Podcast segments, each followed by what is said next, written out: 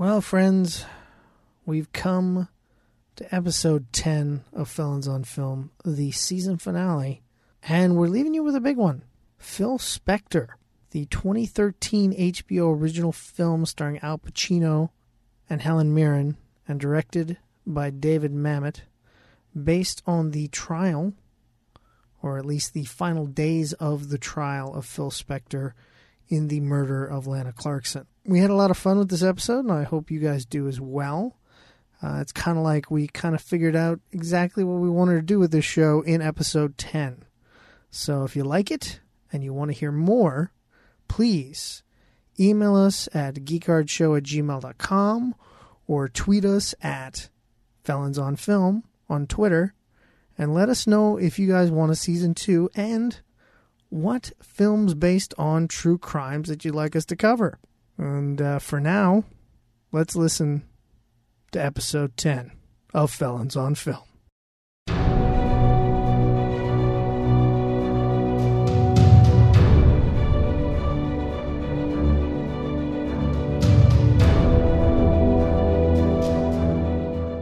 mad because I'm right. You do have a schedule. Welcome to the show where we try to figure out if the crime was worth our time. This is Felons on Film. I'm Andrew Young. I missed that you started pressing the record button. I didn't shut up. That's a that's a really long name. Yeah. Yeah, usually I just respond to shut up, but you know, that's what I assume that's what my name is because that's what people yell at me all the time. Okay, shut up. But anyways, this is Felons on Film, and this week it is our tenth and final episode of the season. Oh, Oh. It's the season finale of Felons on Film. Will we get picked up for season two? Maybe. We'll oh. see. picked up by who? By the powers that be at Geek Art Studios. That's not going to happen. You have such a positive attitude on this show. I am just very well aware of what I bring to the table, and it's not enough for that. Yeah, you're right. We edit that part out. But anyway, it's like when we when I release the show, like we're we're recording this now, but when people hear it, it people are gonna think, oh, he's talking to a ghost. Yeah, no, it's just going to be like long, long pauses of, of just you talking, and then maybe you might piece together responses from me. Yeah, Yeah. that sounds about right. Sounds about right. Listeners, you can uh, respond and tell me if you want me to release the lost tapes of Elspeth McRobb. And we might release them. Who knows? Oh my god, were you secretly recording the the pre-record shit? Because No, I'm talking about all the stuff I'm going to take out during the show. oh, That's what I'm God. But yes, for our 10th and final episode, we are actually going to a 2013 HBO film written and directed by David Mamet. I think this is our most recent film. Um, possibly, possibly. I'd have to go back and look. But yes, this is from 2013, and it is Phil Spector, which of course looks back on the trial or behind the scenes of the trial of the murder of Lana Clarkson. hmm It has Helen Mirren in it. It does have Helen Mirren. I know names. Good for you. I know. I know names of two people in this film. And the other one is? Al Pacino. Good for you. Now, do you know the interesting thing with Lana Clarkson is she was a very small bit part, like practically like just a featured extra in Scarface. Yes, she was. You Yeah. know how I know that? Because if you type in Lana Clarkson, after it stops trying to tell you that who you're really looking for is Laci Peterson, um, it says Lana Clarkson Scarface. There you go. Yeah. She was in an Al Pacino film Oh. before she died. And then Al Pacino gets to talk about not killing her. Yeah. To be clear, for anybody who doesn't know, Al Pacino didn't kill her. No, no, because he's I know. playing He's playing Phil Spector. I know. I just wanted to throw that out there. who, like, Whoa. quote unquote, didn't kill her. That's right. So the murder happened in 2003, and the first trial happened in 2007. A second trial took place in 2008, and the verdict was given out in 2009. So why don't you tell us about the real crime? Oh, what? I gotta, I get to talk now. Do do do do do. Okay, so the crime is pretty simple. Phil Spector went to a bar a night nightclub called the House of Blues in Hollywood, picked up a waitress there. They went back to his house and they weren't inside for very long. His bodyguard heard a gunshot. Phil Spector came out and allegedly said, I think I just killed someone. And they found Lana Clarkson in his foyer, dead of a gunshot wound to the head. That's the crime. In the case, which is what the movie's about, it goes through his defense, which was that he didn't kill her, she killed herself. She, for some reason, went over to Phil Spector's house and went, Oh, thank you for this gun. And can I kiss it? And shot herself by accident. That was his defense because that's reasonable. The first trial ended in a hung jury, correct? Yeah. Yeah. So the original 2003 trial, after 44 hours of deliberation, they couldn't come to a conclusion. So it was a mistrial. He then got a second trial started pretty soon after. So the mistrial was the end of September, and the new trial started like mid to end of October. So it was pretty quick that the second trial happened, and that one was closed. We don't know what happened in that trial. It was six months long though. It was like a long was, trial. Yeah, there was no media watching it. Yeah. Yeah, and then it was six months, and then he was found guilty of second he was actually, degree murder second degree murder and using a firearm in commission of a crime was technically his second charge. I really didn't know much about Phil Spector except he was the creator of the Wall of Sound. He produced some of my favorite soul music from the late 60s and early 70s. That's about it. So, going into this particular film, I knew nothing of the trial and mm-hmm. I knew very little about what happened. I knew that he was, of course, charged with murder at some point, but I had never really delved into it. I didn't know who Lana Clarkson was or anything like that. And so, of course, this film, written and directed by David Mamet. David Mamet, a fantastic playwright, an okay filmmaker, and an all right screenwriter. But of course, his first love is plays. And we'll get into that a bit later. But yes, so he's the, the writer and director of this film. Now, people I don't think I need to define what based on a true story actually means, but watching this film, I feel like I need to sit David Mamet down and tell him what based on a true story means. Why? Because the opening of the film starts with a credit that just says, This is a work of fiction. It's not based on a true story. It is a drama inspired by actual persons in a trial but it is neither an attempt to depict the actual persons nor to comment upon the trial or its outcome. Guess what? You're using actual persons about a trial that really happened. That means it's based on a true story. Yeah, but okay. So Phil Spector's is fucking Coco Banana Pants. Like, I think that that was just so that Phil Spector wouldn't say anything. Maybe it's just the equivalent of your siblings standing in your doorway being like, I'm not in your room. I'm not in your room. I'm guessing that comes from uh, actual life experience on uh, your end.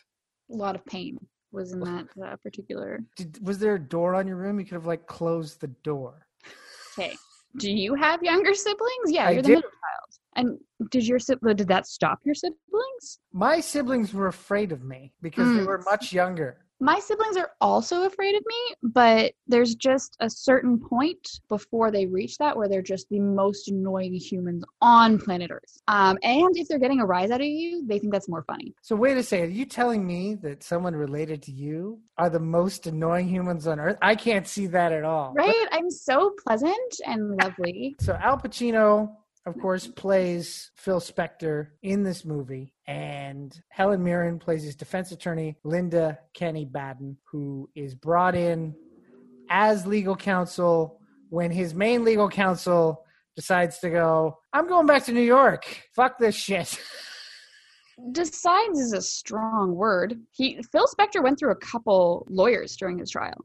Right. I'm just yeah, I'm just talking about within the film. But yeah, so what's the actual history in real life of his lawyers? Do you know? So he's charged in November of mm-hmm. 2003. February 2004, he fires his original defense attorney. He replaces him with Leslie Abramson. Yeah. In August, Leslie retires or resigns, and then he hires Bruce Cutler, who is the person we see in the film. Yes, played by Jeffrey Tambor. It says in the film, and I'm guessing this is hmm. based mm-hmm. on real life, is that. Uh, he was uh, John Gotti's lawyer. Yes. And because he got John Gotti off, that's what made him interesting to Phil Spector. Yes. And he lasts the longest because he lasts from 2004 until 2007. But when he leaves the defense team, he cites a difference of opinion between Mr. Spector and me on strategy. So Spector went through quite a few lawyers. It was not like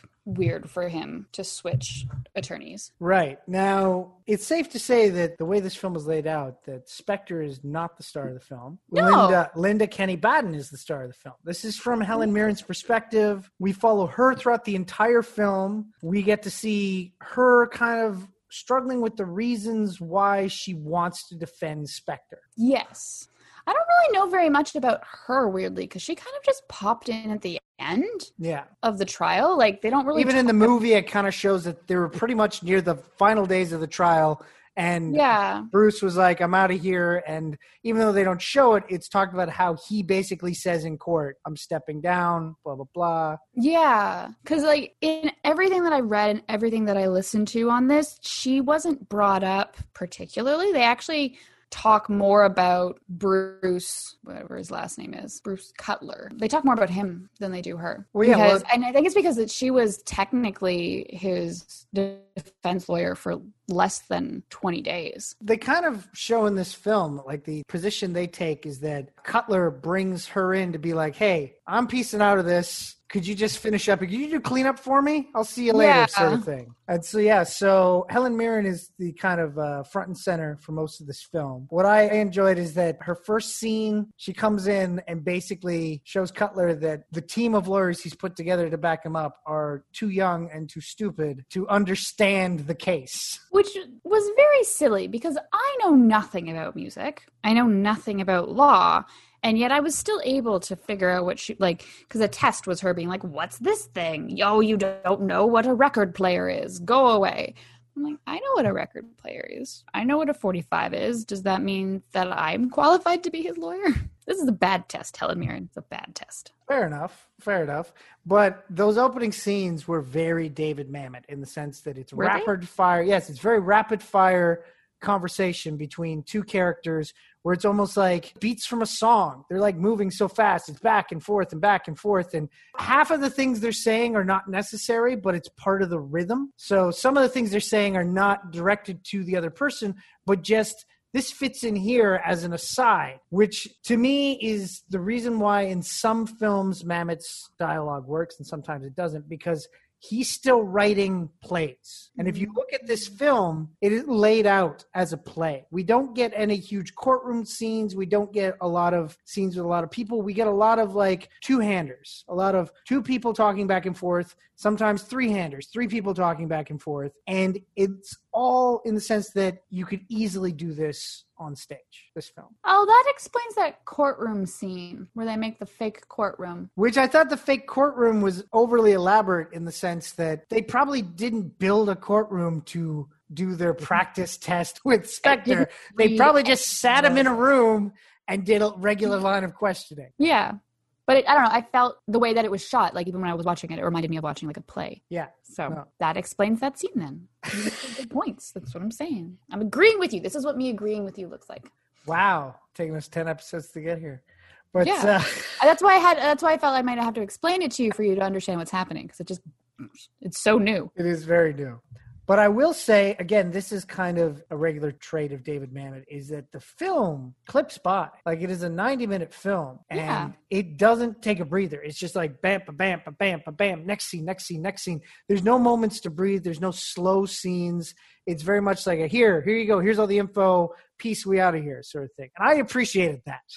I appreciate You that very much. I appreciate that the films we watch for this podcast are 90 minute films because I join Alex in watching films for his podcast. They pick fucking long films. It drives me bonkers. But ours are always nice and short, and I appreciate that. There you go. On my main show, Geek Card, we usually cover new films. Most of them are pretty long these days. There's not a lot of 90 minute films anymore. So it's nice that we, we're finding the sweet pocket, although we did do Zodiac.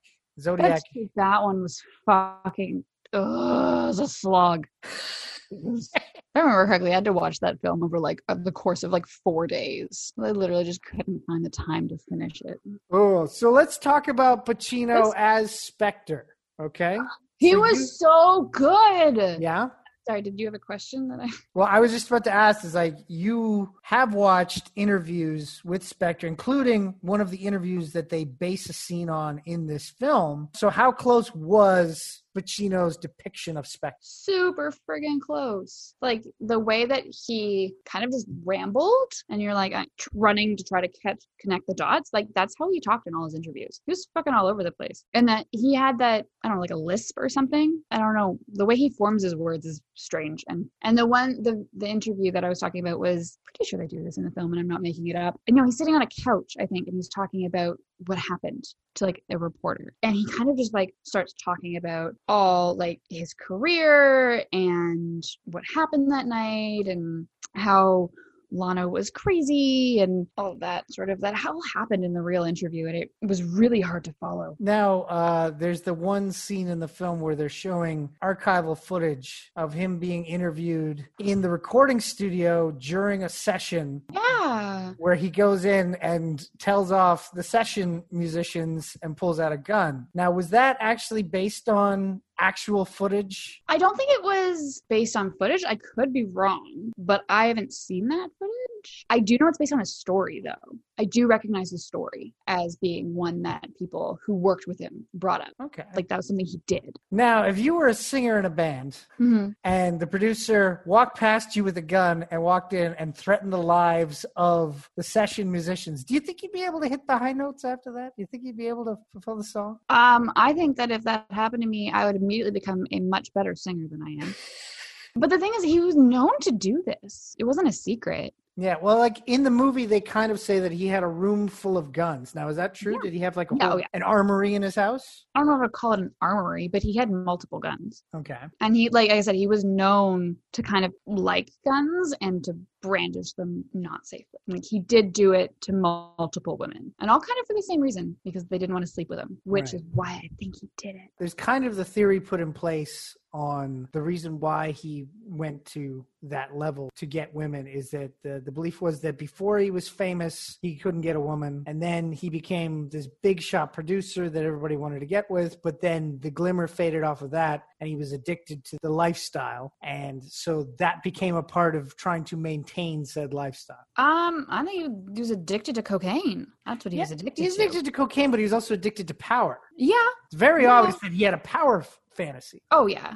Like that part for sure. But I think that for the most part, he just he was a really fragile ego human being. He couldn't handle being told no kind of anywhere. Because it wasn't just women, it was also if the musicians didn't do what he wanted. It's kind of brought up in the story, but Lana is originally rude to him when they meet in the bar. And then someone goes, Do you know who that is? You have to go be nice to him. And so I think that it wasn't just women that he was mean to or rude to or threatening with. It was anybody who told him no, anyone who didn't do exactly what he wanted them to do. So I think he was absolutely addicted to the power and lots of cocaine. Now, of course, Lana Clarkson is portrayed in this film, even though we don't see very much of her. She's portrayed in mm-hmm. this film as a quote unquote washed up actress who never made it. And Bruce Cutler's original idea is to present that she was crazy and all this sort of stuff. Do you know if that was Cutler's stance during the actual trial? I mean, I know that's kind of how they took it. It was a lot of trying to walk back on what Phil Spector said in interviews and very much burying what actually happened and what Lana actually was like and trying to put forward this idea that she was just really desperate to sleep with him.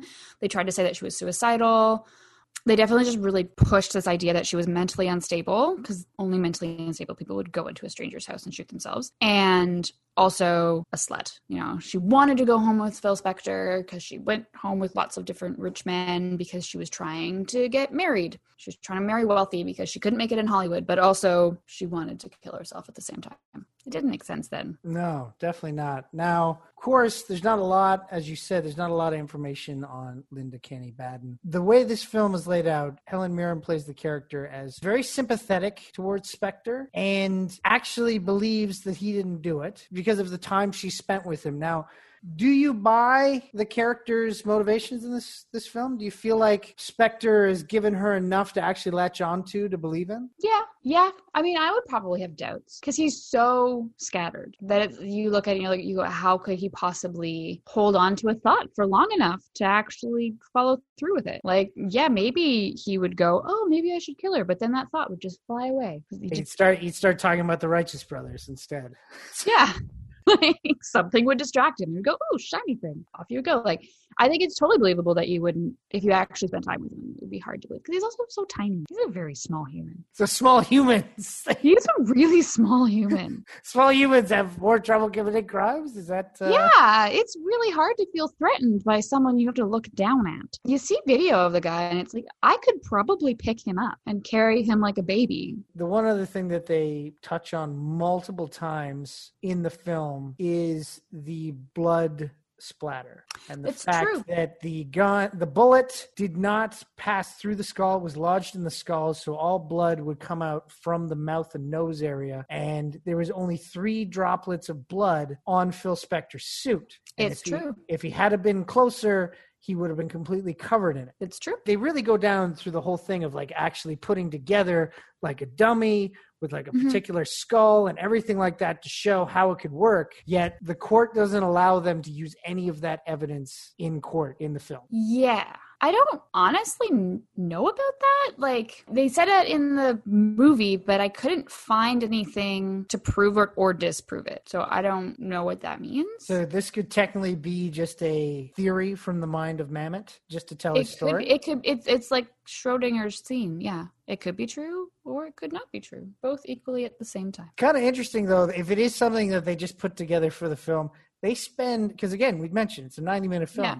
They spend about 35 minutes overall throughout the film with the whole skull idea that makes me feel like I just haven't come across it in my research because there's with every case, but especially this case, there's just so much information in it because it's Yeah. technically two trials and the trials were both very, very long that it's totally possible that this happened and there's just only a, so many sources reporting on it. I know that there's tons of conspiracies about this case. It's very similar to Kurt Cobain, where people have like mapped stuff out. Wait a second. Are you saying Courtney Love killed Lana, Yes.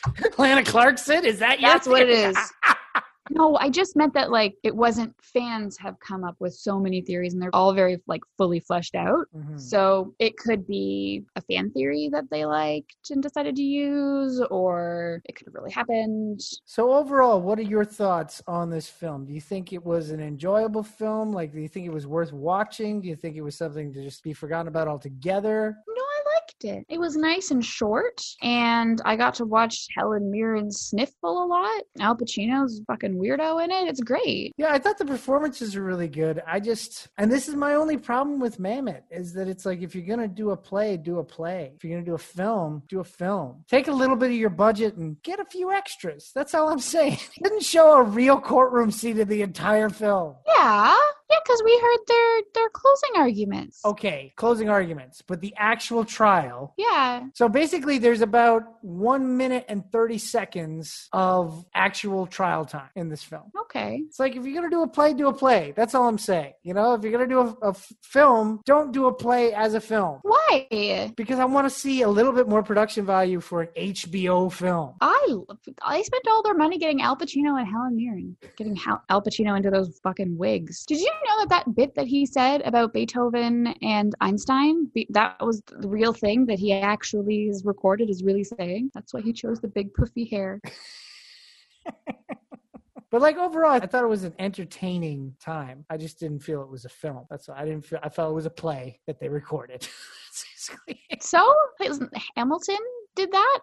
It was very popular. in But that was an actual play, not a film that just did all the parameters of a play. That was an actual recording of a play. That's different. I'm like 90% certain that there is a director that basically only does plays, movie plays, and I don't know who it is because too much pain medication in my system right now. All right, that's. But I know that I'm gonna it's know. fitting. It's fitting that you're hopped up on pain meds for this. Seriously, I'm gonna message you at like 3 a.m. and there's going to be a very witty retort to this problem that you're putting on the table. Okay. So just wait for it. Wait for it. So, Wait. listeners, I will put in like a little like edit here where I jump in and either read witty retorts or say she completely forgot and never sent me anything. We'll find out. I'm- which it is. And now, She didn't send me shit. There we go. That's your answer. I am I'm betting that it was the second one. Yeah, I'm betting it's the second one as well.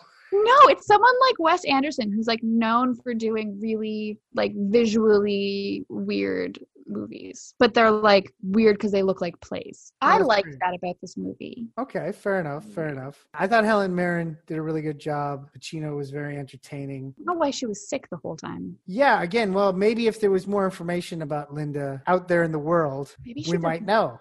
Maybe that's all we knew about her. That she was sick. That'd a weird thing to just know. If you go back and listen to all 10 episodes of Felons on Film, you might notice that there's a, a small cough. So maybe there'll be a word, like a, a theory that comes out later that Elspeth McRobb was always sick. Who knows?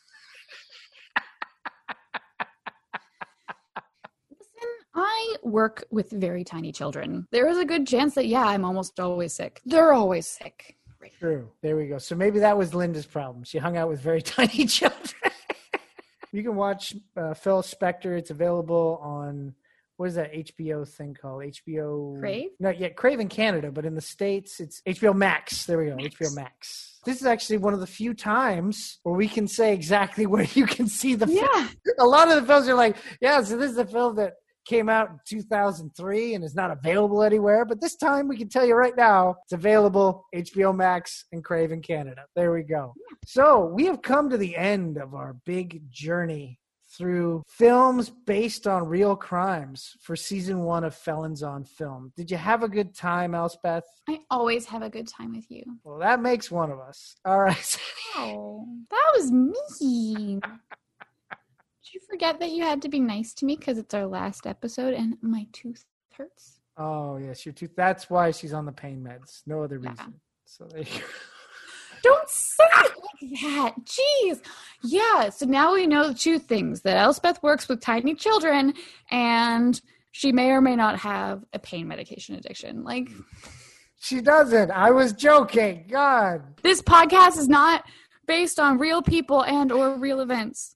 It is a drama inspired by an actual conversation between persons who hosted a podcast. It is neither an attempt to depict the actual persons nor to comment on the podcast or its outcome. You're so prepared. Actually, to be fair, I had the You're very timeline. prepared. Yeah, you I have. had a- the whole timeline in front of me. Again, all I know about Phil Spector is that I enjoyed Darlene Love records. That's about it. There you go. He's fucking weird. He's so fucking weird. That quote about stormtroopers Yeah. calling the district attorney Hitler like also true quote. Like he just said that shit to people. So weird. So weird. But I did learn today that the reason he wore wigs was because he got into a car accident and he had severe scarring on his forehead. Oh. Right. That's But then he still wore that really weird poofy wig, which was bigger But that's the thing. If you actually look at if you actually look at his mugshot, they have him with the wig removed. And the scars aren't that bad. I, know, I just know that that's why he wore the wigs. Yeah, no, he's very vain. But yeah, we've come to the end. Listen, listeners, if we do a season two, there's going to be some changes. Changes will mostly be on the back end, like stuff that happens before we roll. You're gonna start recording it. That's what you're gonna do. That's the change. Because I'm really funny then. You're pretty funny tonight. Yeah, it's the pain medication. We go way to continue that theory that our listeners are going to have. We already did the the text that protects us from everything. And as you know, it really worked for me as a viewer seeing that in front of Phil Spector. So Yeah. of course, it's It worked great. We're just gonna, you know what? We're gonna go back and we're gonna redo all of season one now tonight. tonight in one Yeah, night. we're just gonna go through all the films again, and then they won't know how boring I was before. You're not boring. You're just a little eccentric. I'm like Phil Spector. He was eccentric. Yes. Yes, he was. But yeah, so this has been Felons on Film, Season 1. Bow, bow, bow. Tune in next year for season two or forever. Next year. Wait, it's going to take a while for these ones to come out. So Okay. don't worry, you and I will still talk in the meantime. it's not like I'm going to just like never talking to her again unless we do a season two. That I believe it. I will say this. I listeners. feel like I finally figured it out. yes, you finally figured it out at the end. Yeah, and so now I'm sad it's over. There's always hope for season two. But for now, we must bid you adieu. I've been Andrew Young. I'm Sparkles. Bye, friends.